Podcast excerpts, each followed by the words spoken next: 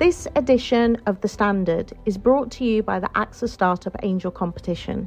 I'm Sharmadean Reid, founder and CEO of the Stack World, and I'm here to help you turn your business dream into reality. There are six chances to win the competition, including two top prizes of £25,000, mentoring from myself and leading UK founders, plus business insurance for a year thanks to AXA. Go to standard.co.uk forward slash AXA Startup Angel for details on how to enter and complete your entry by the 2nd of June 2024. Good luck. Here's a cool fact a crocodile can't stick out its tongue. Another cool fact you can get short term health insurance for a month or just under a year in some states. United Healthcare short term insurance plans are designed for people who are between jobs, coming off their parents' plan, or turning a side hustle into a full time gig. Underwritten by Golden Rule Insurance Company, they offer flexible, budget friendly coverage with access to a nationwide network of doctors and hospitals. Get more cool facts about United Healthcare short term plans at uh1.com. ES Audio. From the Evening Standard in London, I'm David Marsland, and this is The Leader. Why on earth are we here? That's how Coleen Rooney's barrister opened his client's defence on the first day of the Wagatha Christie libel trial. Well, here we are. The trial is over, bar the verdict itself. When will it come? What happens when it does? When revealing the verdict, will the judge say it's. Rebekah Vardy? I doubt it'll be delivered like that, but since this began on the 10th of May, we've had an awful lot of unexpected things. Insights into the life of a wag, phones dropped in the North Sea, some interesting fashion choices. In a moment, I'll be talking to the Evening Standard's features editor Phoebe Luckhurst and insider editor Suzannah Ramsdale about the impact of what's, perhaps bizarrely, become a genuine cultural event. But first, the legal stuff, and our courts correspondent Tristan Kirk has been covering the case since day one. You've been covering courts for a very long time. Will this be a memorable case for you? Well, this will certainly be a memorable case. It's um, not one of the most important cases I think I've ever covered, but uh, it's certainly be memorable because of uh, the people involved, the topics that have been covered, and the, the downright sensationalism of, of everything that's been going on. And inside the court, Tristan, was it the usual kind of court atmosphere that you're used to? I mean, does a court itself kind of overwhelm all the celebrity glamour and this is a case, or was it a bit different in there? Well, it, this is uh, this was at the High Courts, uh, the Royal Courts of Justice, uh, where they do host quite a few libel cases of, of a similar ilk, if not quite as. Um, as exciting as this one. So we were in um, Court 13, wood panelled surroundings. Uh, it's built in the Victorian era. And so you had Colleen Rooney sat on, on one side, and you had Rebekah Vardy sat on the other side on, on very uncomfortable, thin wooden benches uh, and sat looking upwards at uh, at the judge who was uh, overseeing everything. So in in that respect, it was it was very much as all legal proceedings are dealt with at the High Court in those austere surroundings and and, and really focusing in on, on what's uh, supposed to be important in this case, which is is whether there was a libel or not. Yeah, because this is, you know, away from the glamour, away from all the paparazzi outside. This is a real legal case, and it was fought quite brutally by both sides. The legal teams on both sides raising things that I'm sure neither Coleen Rooney nor Rebekah Vardy ever wanted the public to see.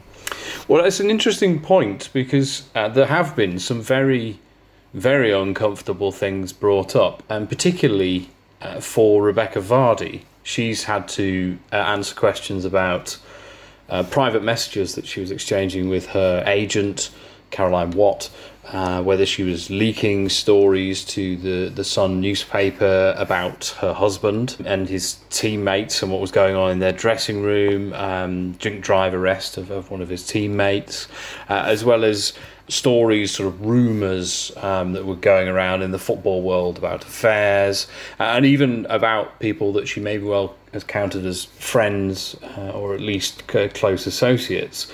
And, and so when you say they never wanted these to come out, it's important to remember that this is Rebekah Vardy's case. She chose to bring this case and, and could have not, essentially, could have not gone to trial knowing that all of these fairly embarrassing things were going to be brought out and questioned and poured over by the public. F- for coleen Rooney's part, she didn't want it at all and was quite open and honest about that. And, and she had to answer some questions about um, situations in her marriage when Wayne was uh, not necessarily being the best of husbands and, and was accused of um, cheating and, and hanging around with other other girls.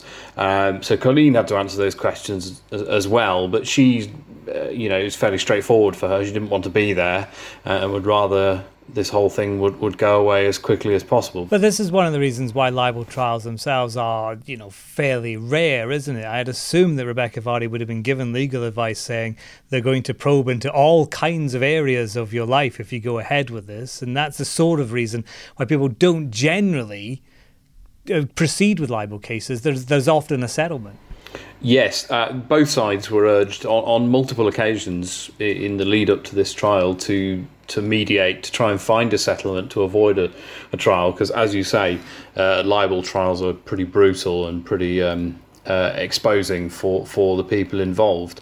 Uh, none, of, none of the evidence, none of what's come out will have come as any surprise to Rebekah Vardy. It must be remembered that all of this evidence and documentation and her text messages had all come pouring out during the disclosure phase, which comes before a libel trial. So that shows at least her determination uh, to try and win this case almost at, at all costs. And there was quite a lot disclosed. I mean, just the other day, they, they released uh, a big tranche of evidence, including all the text messages between Rebekah Vardy and Caroline. Well, I mean, I say all the text messages, but I, I believe some of them got lost in the North Sea, didn't they, Tristan? They did, yes. We, have had quite a lot of text messages, um, which are quite embarrassing for Rebekah Vardy, the, the, the ones with her and her agent. Uh, and they were finally actually released so that the public could see them, but we've seen them all the way through the trial and they've been questioned about. But uh, uh, there's a there's a sort of a black hole in the middle of this case where uh, some of the evidence has been lost. Vardy is accused of deleting a lot of stuff that might uh, have incriminated her. She said she didn't, um, that it was just a corrupted download from her computer and phone.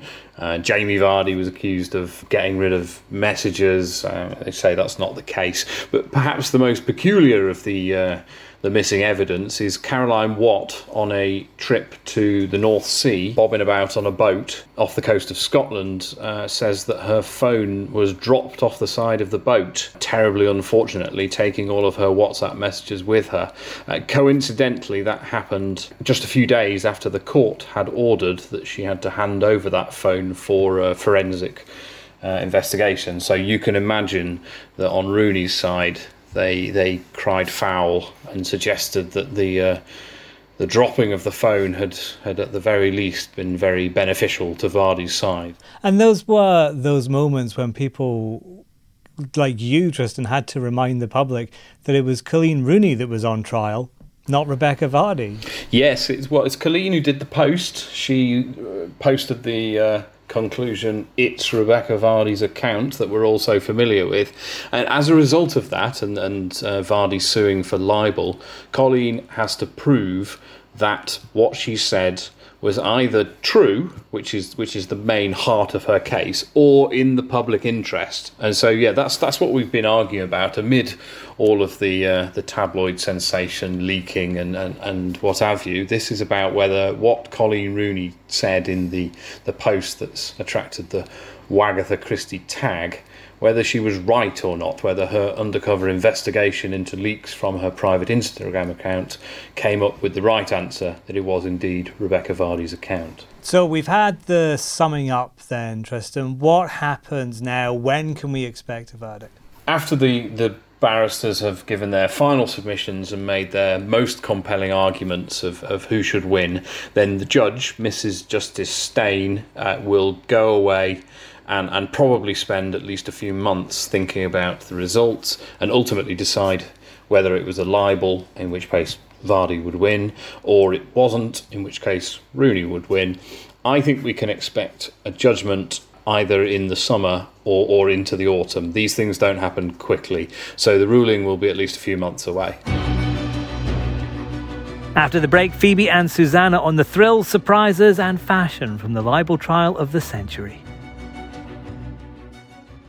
Hi, I'm Lawrence Dallaglio, host of the Evening Standard Rugby Podcast, brought to you in partnership with QBE Business Insurance. The show is available to listen to now and right up to the end of the season when the winners of the Champions Cup will be crowned at Tottenham Hotspur Stadium and the fight for the Premiership title will be decided at Twickenham. QBE is one of the world's leading insurers and they will help your business build resilience through risk management and insurance solutions. Subscribe and download now wherever you get your podcasts. Thanks for listening.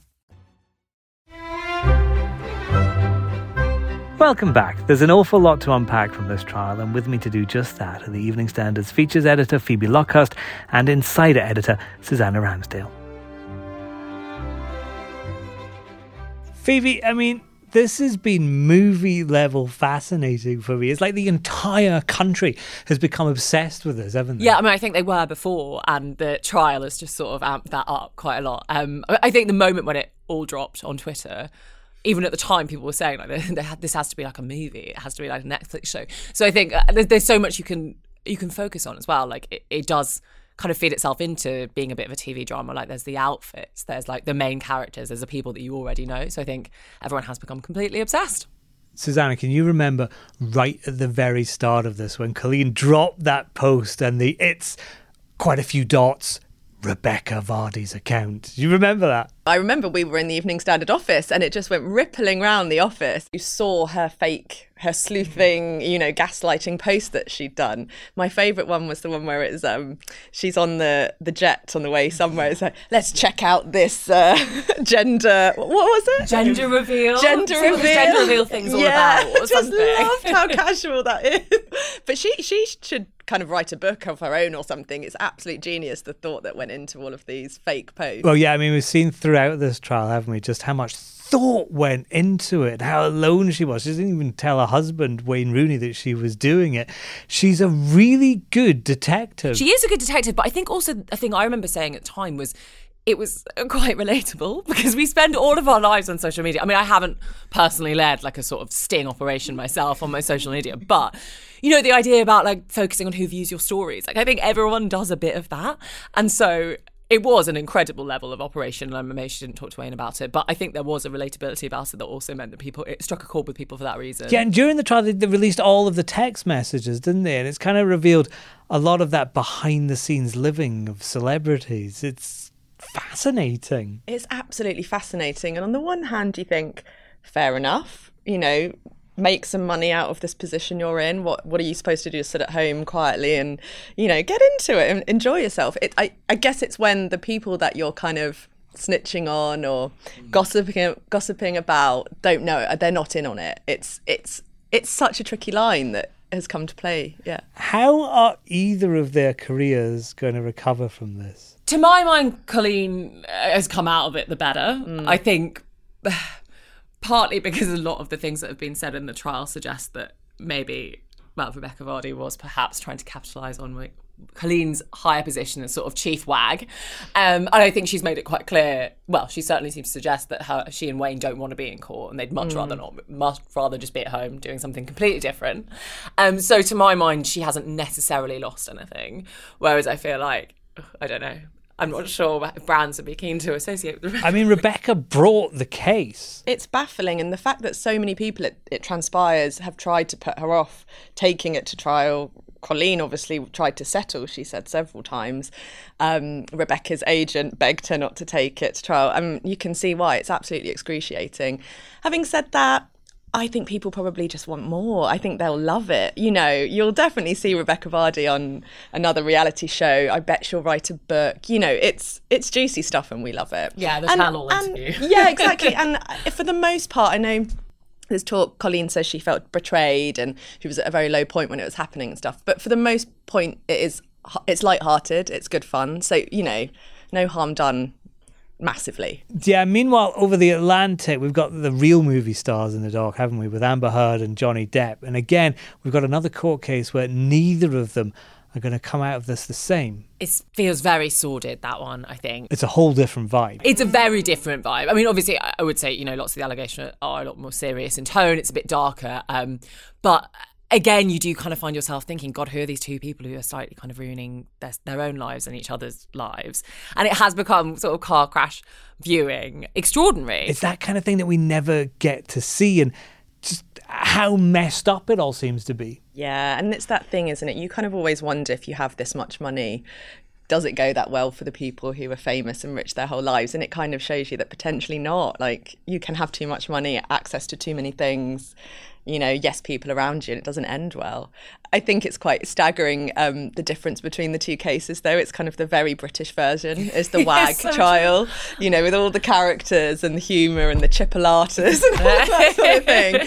And then the American $100 million lawsuit, you know, it, it's, yeah, it's mind boggling. Can't get enough. Yeah, it's actually very Agatha Christie. But yeah, I feel sorry for some of the people who have been dragged into this unwittingly. I mean, Poor Peter Andre. Again, it sort of shows that like strange web of all these people who are sort of hanging out with each other. You don't necessarily know or remember, I suppose, uh, ever had any connection to one another, um, which I also kind of think is a weirdly British thing as well. But yes, I think it is. It must be kind of horrible to check Sky and see that your name's been called into the Wagatha Christie trial. and that conversation with your wife, and oh. you know. So all the evidence is in now. The judge has gone away. She's going to look at this possibly over a couple of months. And when that verdict does come out, though, will you be watching? Glued yes. to it, live blogging it. I mean, will not be able to tear my eyes away. Uh, but we'll have to see. I wonder what the court outfits will be on yes. the day.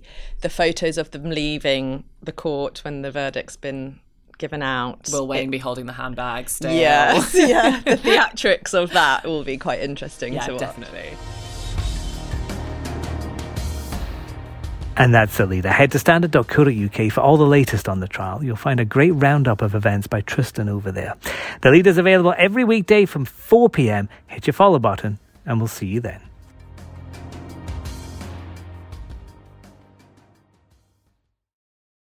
Hi, I'm Lawrence Dallaglio, host of the Evening Standard Rugby Podcast, brought to you in partnership with QBE Business Insurance. The show is available to listen to now and right up to the end of the season when the winners of the Champions Cup will be crowned at Tottenham Hotspur Stadium and the fight for the Premiership title will be decided at Twickenham. QBE is one of the world's leading insurers and they will help your business build resilience through risk management and insurance solutions. Subscribe and download now wherever you get your podcasts. Thanks for listening.